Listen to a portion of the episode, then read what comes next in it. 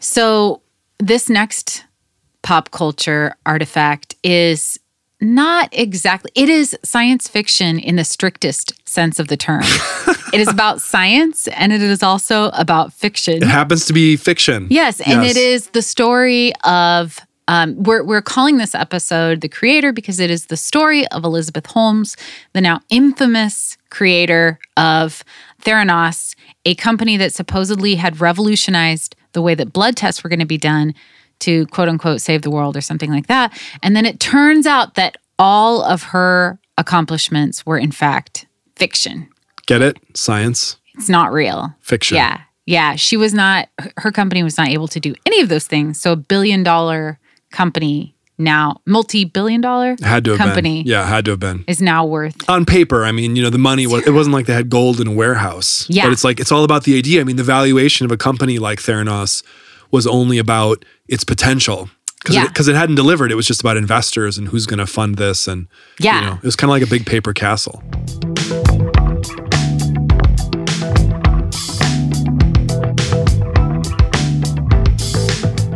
This is Weird Religion, a podcast for people who know religion is weird but love it anyway. I'm your host, Leah Payne. I'm a professor, historian, author, and I hope someday to invent the next revolution in family laundry care self folding clothes. I would buy those. Mm-hmm. I'm your host, Brian Doak. I'm an author, professor, biblical scholar, and I still claim to have invented the culinary practice of shredding cheddar cheese and melting it over tortilla chips in the microwave on a paper plate at 11 p.m. I don't know. I did. Today, we're talking about the podcast The Dropout and the HBO documentary The Inventor about Elizabeth Holmes, the now disgraced founder of Theranos. Theranos promised a simple blood test that would, almost like science fiction, change history and save humanity. Indeed, it turned out to be both science and fiction. We'll get into ancient mother goddess figures, women on women, workplace violence. And the circus. Join us. Join us.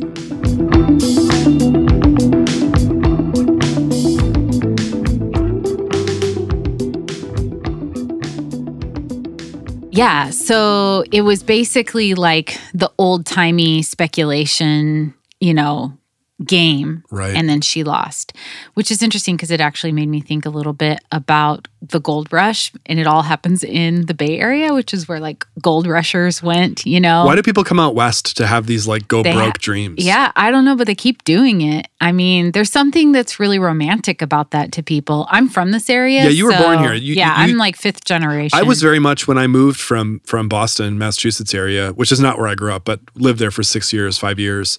When I moved to here from there, I very much saw the move along like Oregon Trail lines, Yeah. like migration westward. There's this mythical like journey. Even Abra- even Abraham is called out is called west from Yeah. Babylon into Israel. He goes west, and Israel in exile goes east. And so the direction eastward migrations are is the direction of of Yeah. sin and captivity. Westward is the direction of freedom, and in the American sort of Christian imagination, I think that that probably wasn't lost on people. yeah, I mean, in the immortal words of the Bible and Michael W. Smith, go west, young man. Okay. Does That he say that? for y'all. I thought you were going to sing "Friends Are Friends Forever." oh no. Uh, that was a deeper cut of Michael W. Friends Smith. are friends Go West, forever. Yeah, that, that that song still makes me tear up. Okay, okay, I've got a question for you Yeah. about this. And here it is. Um Elizabeth Holmes. Mm-hmm. Why why she succeeded has been the topic of many documentaries. There's one on HBO, The Inventor is that one called? The? Inventor. Yeah, there's um, podcast? a podcast The that we listen to. The Dropout. Yeah, there's all these ideas about why she succeeded. But I want to pose one to you oh, you expert in ancient biblical communities and Mm. like the religion practices of the ancient religious practices of the ancient near east all right. okay is there something in humans especially men that has this construct of the feminine divine that they're just after Are, yeah, are, are well, my first thought there is that when you go back into a lot of okay, so first, so many things here. First, yes I mean, there's this kind of like scholarly mythology about the feminine divine, especially Okay. in ancient Europe. like the Da Vinci Code. Yeah, kind of like that. Like the, the idea, like there's a famous art artifact. There's a famous artifact called the Venus of Willendorf. You can go mm-hmm. look it up. It's I forgot how old it is. It's tens of thousands of years old allegedly, and it's this like very rotund, full-breasted image of a woman. Okay. People have Oh one- yeah, I think I've seen that. yeah, yeah, yeah. It's, it's popular in art history textbooks and so on, but it it kind of these female figurines that have been found in prehistoric Europe. Mm, She she's headless, right? headless, yeah, Yeah. I think she is. But other others other examples of this type of figure do have heads. Okay. And so the question is like, are these instantiations of some kind of ancient mother goddess figure? And was prehistoric Europe or were a lot of prehistoric societies actually matriarchal, not patriarchal? And did they Hmm. worship this like mother goddess figure until the horse riding, Zeus worshiping, war loving, Those darn Aryans Romans. and Greeks, the, Greeks. the ancestors of the The Greeks, Greeks first they the come in and then they change the kind of cosmos. And then all these stories are told. This is all part of the scholarly mythology. The stories are told then of like, there'll be a male deity who will defeat a female deity. The Enuma Elish, the Babylonian story, for example. Yeah, yeah, Tiamat yeah. is this female goddess, and but she has to get cut up and dismembered in order for the male god Marduk to really succeed. And so, anyway, so the first answer is like, yeah, there's this whole scholarly sort of mythology about maybe maybe all primitive societies were actually matriarchal or at least more gender balanced. But you find, like, say, even in ancient Israel, there are all these female figurines like this. Full- Asherah? yeah, Asherah, like Yeah. supposedly, I mean, whether they were actually Asherah figurines or not, we have in material culture from the ancient Near East a lot of these open breasted female figures, which apparently must have represented some kind of thing. Now, was it an object of allure for men, or was it in fact part of like women's religion, like it uh, related to chi- childbirth Childbearing, yeah. and the kind of pain that women would experience in communities with each other? Is th- is that what those were about? And of course, I could see it both ways because having recently gone through childbirth myself, Mm. um, I, I was re reminded that you are taking your life in your own hands. Yeah. And today we have a lot more resources than women did back then, but Right. that would be a terrifying Oh, prospect. And you want a in goddess. the ancient world. Yeah, and you want a goddess to sort of guide you through. So I guess I'm sort of taking I'm flipping the question a little bit saying, "Oh, I you know, I don't know if it's it's men necessarily that need this woman. I'm sure men did worship female Yeah. deities and women worship male deities in the ancient world, but Sure. it could have been that, you know, this was these kind of ancient goddess figures were somehow very important in women's so-called popular religion or Yeah. something like that as opposed to the official expressions that you'd find like in a text where like men and scribes control text but women have a totally different kind of expression Interesting. Well, it's the reason why I ask this Yeah. question, of course, is that when I was watching um, the documentary, especially, um, but then also listening to the podcast, Yeah. it quickly became clear to me that the vast majority of Elizabeth Holmes supporters Mm-hmm. were old men, yes like the vast majority. Some of them hugely influential Right, men, right. like head of the State Department Right. type um, men right and that women were significantly less likely the closer they got to her they were less likely to be charmed by her oh okay So now now it's now it's on now it's getting real I know. because yeah. So I've there's got- this one character. I don't know if you uh, remember this from the podcast because she doesn't make as big of a splash on the podcast. I don't Yeah. know. But there's this this uh, female professor from Stanford who was one of her uh, Oh, yeah, I Elizabeth remember her. Holmes' original Yes, I rem- I remember her. Who was like, yeah, she came to me with this idea, that basically kind of the Right. prototypical idea for Theranos. Right. And yeah, it, it's impossible to do. Like what she was proposing is impossible. And Now- that was it. Now, do you think that this is an example of okay, uh, now it turns out okay, Elizabeth Holmes, the product she had this blood testing kit. I mean, l- let's just back up. Like, what was it supposed to have done? It was supposed to have instead of like you know how you, you go in for blood testing Yeah. and they got like all these different blood tests and They they're to always get po- into a vein. they're getting into a vein, they're poking you with needles and blah, blah, blah. What she was proposing was some kind of contraption or device or system where you could just poke somebody, get a little bit of blood, and suddenly it would run like 50 or 70 or some huge number of what used to be discrete blood tests in a single moment, which would revolutionize the entire medical industry, Yeah. would revolutionize everything. So and if- global health care because you could take it abroad. Oh yeah. yeah. So if it would have worked, it would have been a big deal. Now, Yes. on this point about women and men and this, are you are you suggesting that this is like women on women violence kind of thing, or like reminds me of a joke from Veep, the, the TV show Veep? she says uh, the, the the Julia Louis Dreyfus character says, "There's only one group of people who hates women more than men, and it's women. Uh, okay. So are they are they basically are you saying people are you saying women hated her because she was beautiful and she was succeeding, but like men were like and men were like No, no, no, no. worshiping her and throwing money at her even though her product was fake because she was gorgeous to them? Um, well, I was uh perhaps suggesting the latter. Ah. like that, that that there was some part of her that was like the brilliant granddaughter that they Yes. never had Oh, that I they see. fell in love with. Right. Not necessarily in a sexual way, but in like this idea, the idea of her, right? Mm-hmm. Like the, one of the things that keeps coming up throughout is that everyone's waiting for this messianic lady Steve Jobs. Yes. Right? Like yes. they want a woman Right. who has all the brilliance of Steve Jobs. And then here you have this attractive, white, blonde woman who Right. likes to wear black turtlenecks. Right. And they get into a lot of details about when she decided to start wearing that black turtleneck. She says that she did it before she knew about Steve Jobs.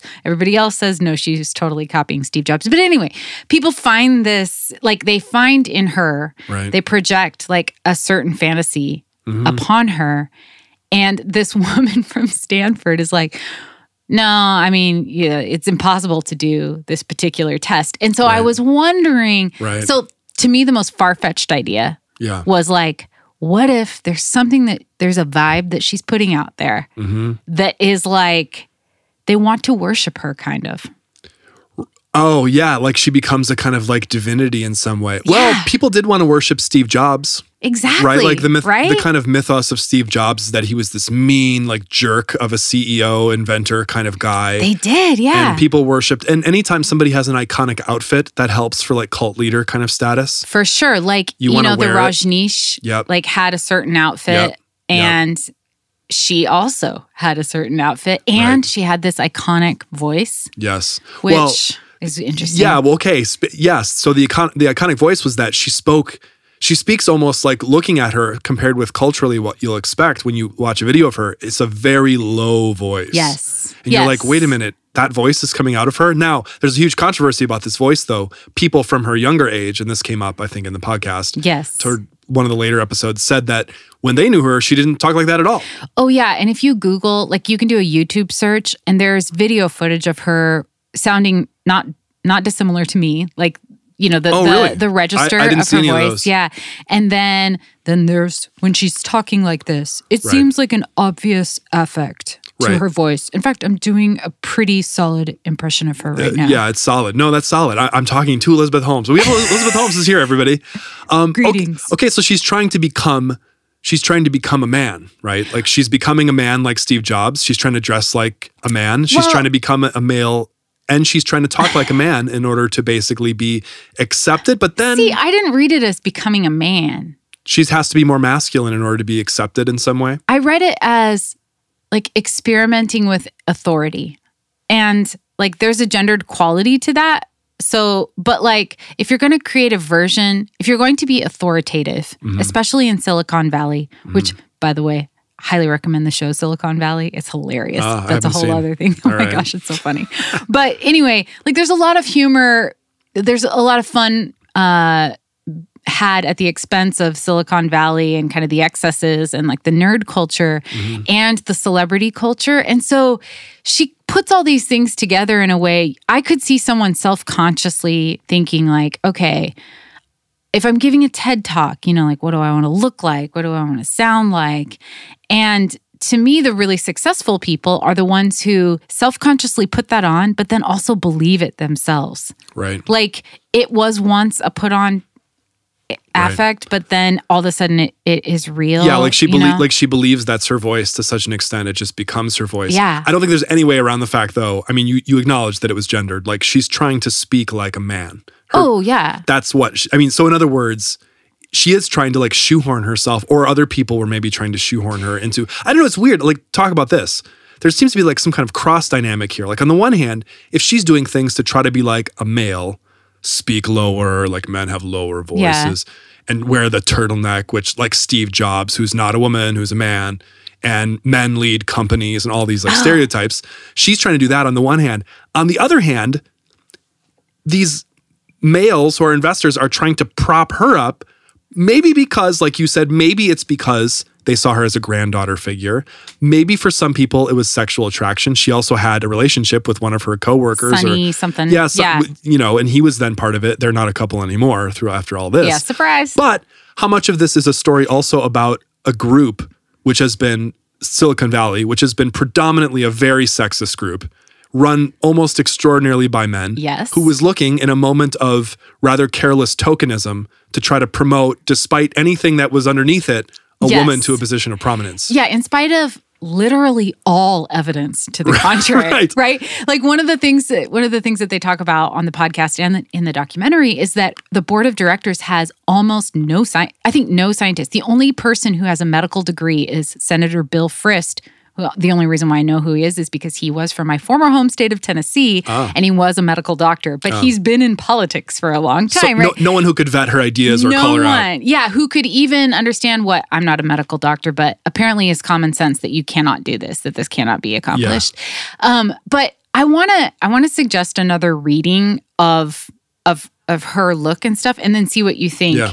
as it relates to like Silicon Valley. Yeah. I wonder if not so much, or maybe even in addition to the masculine stuff, I looked at her as almost embodying like a religious order. Like she was sort of a nun Yes. for her company because she kept her relationship super secret. She Right. wore all black, which is what members of the clergy um, traditionally have done, Right, right. and like what members of religious orders have done. And in a way, she kind of made herself asexual.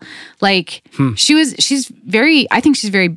She has traditionally attractive features, you know, Mm-hmm. like traditional Western, whatever. Um, and she would wear makeup and stuff like that. So she wasn't trying to make herself look ugly, Right. you know, or anything like that. But she was, um, I think, trying to make herself like. There's a great scene from the not that historically correct, but still really stirring uh, Queen Elizabeth biopic starring Cate Blanchett. I Oh, think it's yeah. just called Elizabeth Rex or some, or maybe it's just Elizabeth. Uh-huh. And there's this scene where she becomes the Virgin f- Queen, Oh. basically. Maybe it's just called the Virgin Queen, where she goes from being like normal person who has like sexual desires and potentially has a sexual pairing Mm-hmm. to this woman who now has to become this symbol for a people. Right. Almost a kind of papal transformation. Yeah. So I was wondering if Elizabeth Holmes, like, you know, people were really looking for something to believe in, Mm-hmm. and she was like creating a, a form. Right. Yeah, I like that reading a lot of the idea of her as a kind of like a monastic figure and so on. And her- personal Okay, so I think I think she's probably more attractive than you're giving her credit for. Oh, and that okay, that's yeah. more of the appeal. But Maybe she is. she's I mean she's not like a supermodel. I'm just saying like Yeah. I think I think that's probably a part of it. But interpersonally, the sense is like that she was kind of robotic or that she had kind of a certain kind of vacancy around people. Like they mentioned this, I think, in the podcast. uh-huh, Like yeah. And so maybe that kind of stuff did undercut or or I guess I even I even like just said it earlier in the conversation like oh yeah you look at her and you don't expect that voice to come out of her. right. so there's like a kind of a mismatch there that maybe threw off expectations. I guess I'm just so but what's the actual content though of that religious experience? It's this desire to see what? Like what was the actual so yes, she embodied it. She wore the black. She oh, was okay. I got it. what was yeah. what was the content of the religion though that she embodied? Was it was it as I at least softly suggested the, this kind of token idea that we needed to promote a woman as a CEO, inventor, genius when only we vaunted men in this position? Was that the content of the worship or was it something else? Oh, okay. I definitely think that was one of their failed eschatological hopes, right? Like that mm-hmm. she was ushering in this new age that was. Right. going to be like, and now women are going to Women be will drop out of Stanford. everywhere. Mark Zuckerberg dropped dropped out of Harvard, and and um, Bill Gates dropped out of whatever, Har- Wherever. wherever, and um, now she drops Steve out of Jobs Stanford. Went to Reed, I think, for Did a he- while. Oh, did he? Okay. Yeah, Yeah, yeah. So this idea of dropping out, she embodied that mythology as well. That kind of almost, you know, Yeah. you know, it's almost like Jesus coming to the temple and rejecting the temple. right. You know, you kind of there's a o- ritual. you overturn the tables, and you're not a part of the order. You know, and so she's maybe that's part of the content or her Yeah. initiation into it. I got the feeling, and this is what I got from watching Bill Clinton interview her, where he he basically is like, "How old were you when you started this company?" And I think she says something like nineteen or something, Yeah. just so improbable like that. Yeah. And he says, "The future is safe, y'all," in his very charming Arkansas kind of a way. And the thing that I walked away from that, I think that the the promised religious experience was the same as it is for any Silicon Valley juggernaut, which is to quote unquote make the world a better place. Like she says that a gazillion times, right? Like I'm I just want to make the world a better place. And she has this tear jerky story about her uncle who died before his time. And if he would have had this stuff available, and I don't even remember how he died, but Right. you know, so I think that in some ways, like there's a universal quality. Um, and so in some ways, people were investing in the same thing, but there was so much more excitement because she had this promise of being this woman who, like, Mm-hmm.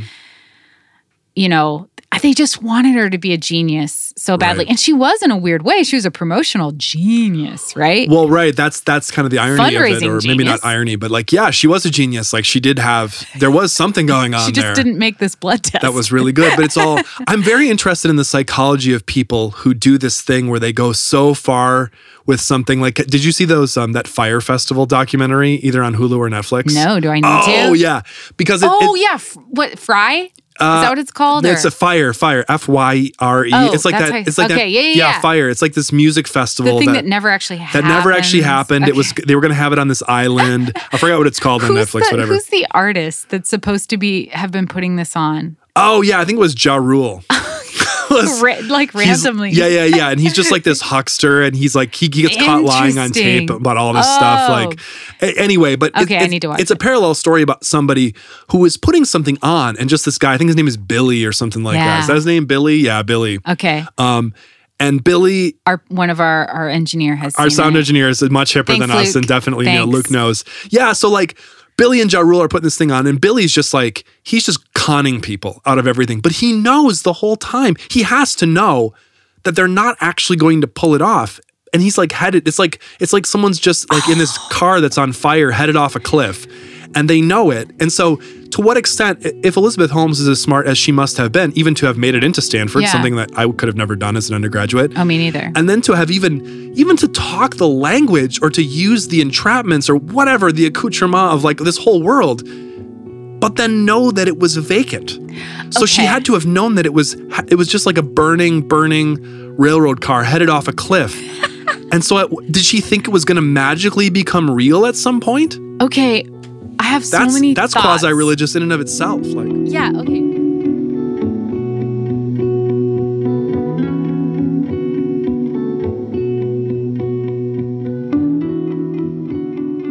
Yeah, okay. So a couple of different thoughts.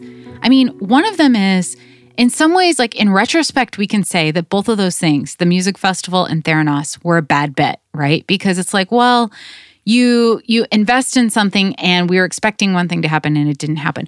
But then on the other hand, there are all mm. these stories, story after story of these zany, optimistic Americans who mm-hmm. like create something and then somehow it actually works out. Like I got the feeling with with with Elizabeth Holmes that she was trying to buy time, right? She's like, Right. we're going to figure it out. We're going to figure it out. If we just she was hiring the smartest people in the world, like to Right. try, come and try and help her do it.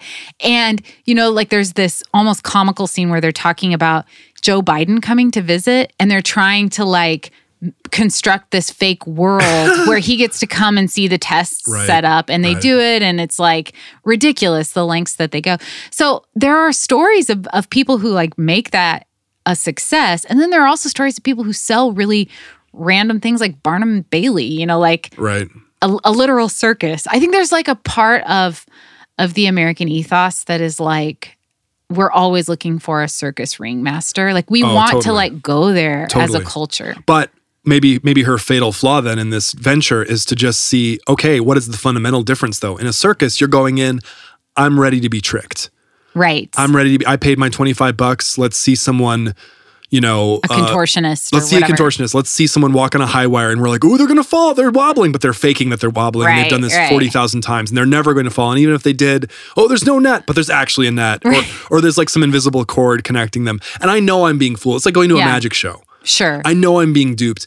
I don't want to know I'm being duped when I'm investing like a billion dollars in somebody to change, you know, the way that blood tests are done. yeah Yeah.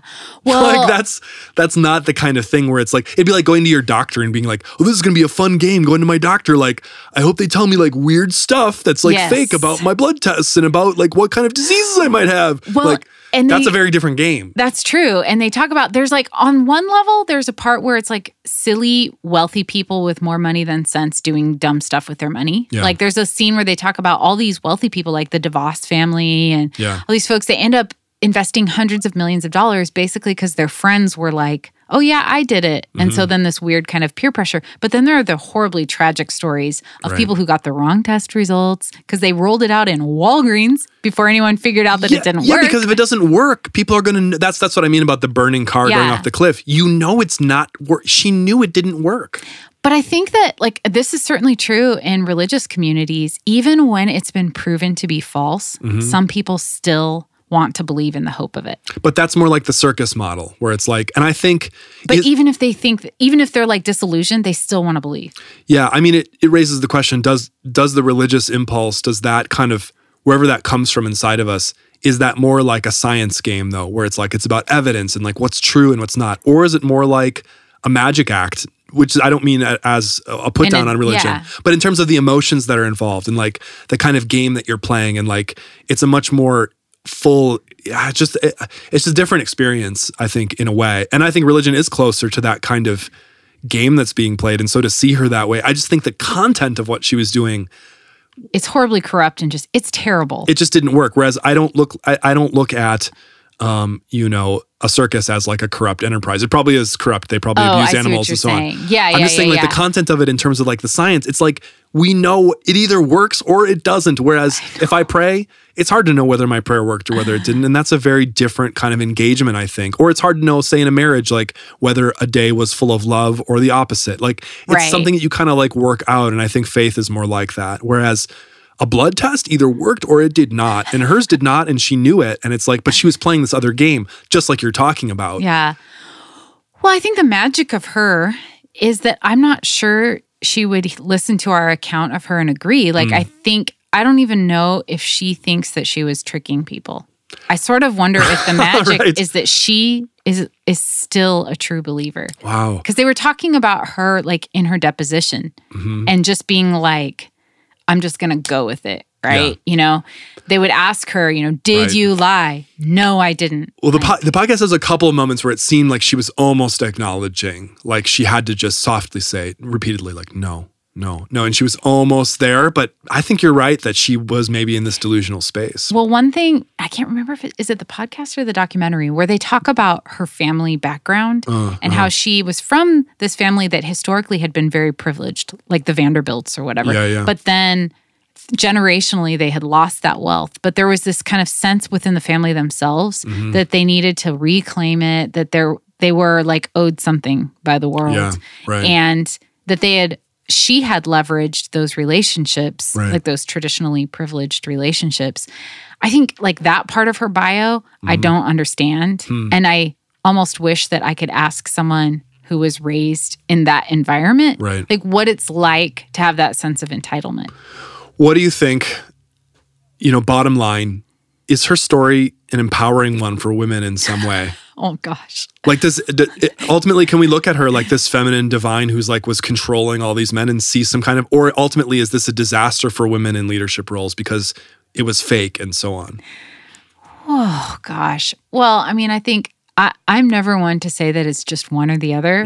I'm rarely one to say it's one or the other. Mm. rarely, but but today, So No. overall, I would say that this is going, I- and I don't know. I would speculate that this is going to be hard for women, make things a little bit harder for women Mm-hmm. in the Silicon Valley because Mm. when the actual woman who resem- whose bio resembles in some ways Steve Jobs comes along Mm-hmm. with a really genius idea. And maybe I'm sure she's already doing stuff right now. Like when she comes along, she's going to have to pay for Elizabeth Holmes right? like there will be a lot more verification before trust is built. I guess the the part of me that sort of has a soft spot for the circus like aspects of American culture it laughs a little bit at at the circus around Yes. her. Like I guess I kind of admire it a little bit even though it is heinous. Like when there was a you know a the story of a woman with cancer mm-hmm. or, or a cancer survivor who was trying to take a test to see what her estrogen levels were. And mm-hmm. she got the test back from Theranos and it said she had the estrogen level of a 35 year old, which was like, I don't know, maybe 20 years too young. Yeah. And so she was convinced that she had cancer again. Like, this is an oh. evil thing. Yeah, yeah, right? yeah. So there is a little part of me that's like, oh, that's, you know, kind of charming and like this idea of the feminine divine. But then like the regular part of me is like, this is horrible. How about you? Back to your okay so back to your opening kind of statement about how women were were very hard on her but these men were like giving her this huge pass. Uh-huh. so in this case and maybe it's maybe it could even be broader like if women are hard on women but maybe not you know do you think that it's like you could draw a grid like in these kind of professional situations women are very hard tough on other women but not as tough on men. Men are very tough on men but not as tough on women. Do you think that that's true I don't know if I accept that that professor was hard, especially hard on her. No, because I guess that was the exceptions because it was actually she was just telling the truth about like the science that she saw. I'm just trying to make it bigger than this, Yeah, okay? yeah, Like okay, wait, wait. because So- this is a dynamic. That was my Veep joke, Yeah, right? yeah, that yeah. like women are just like very can be very hard on other women professionally Mm-hmm, instead of like being like team woman, you know, da da da da. da. Yeah, yeah. Whereas like, but then are men sometimes like harder on women and then easier on men, so that women are just basically getting it from everybody all the time. I definitely have been in work environments where I have felt that that is the case. Yeah, I'll So- just say that. so I'm like trying the- to think of a diplomatic it's way the, to it's like that. the worst of all worlds. Yeah. Like you know, uh, hard out there. women are scrutinizing each other in this way, and men are too. And you're basically we'll just it just goes to show you like we'll just use g- gender if we have to to try to win over somebody if ne- if needed. Maybe we need a feminine divine. Let's bring that back. Go back to prehistoric Europe.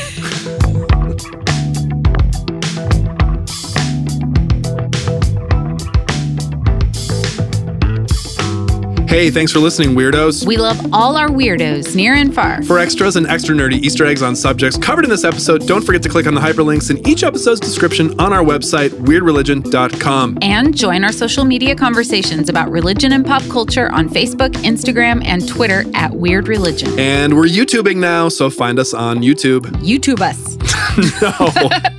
These episodes were produced at Stone Bear Studios, engineered by Luke DiLorenzo, and executive produced by Troy Wellstad. Our theme music is by Cassie Blum and our album artwork by John Williams. A special shout out to Portland Seminary for sponsoring the season and to Trigger the Studio Dog. When you podcast, podcast with us. Bye.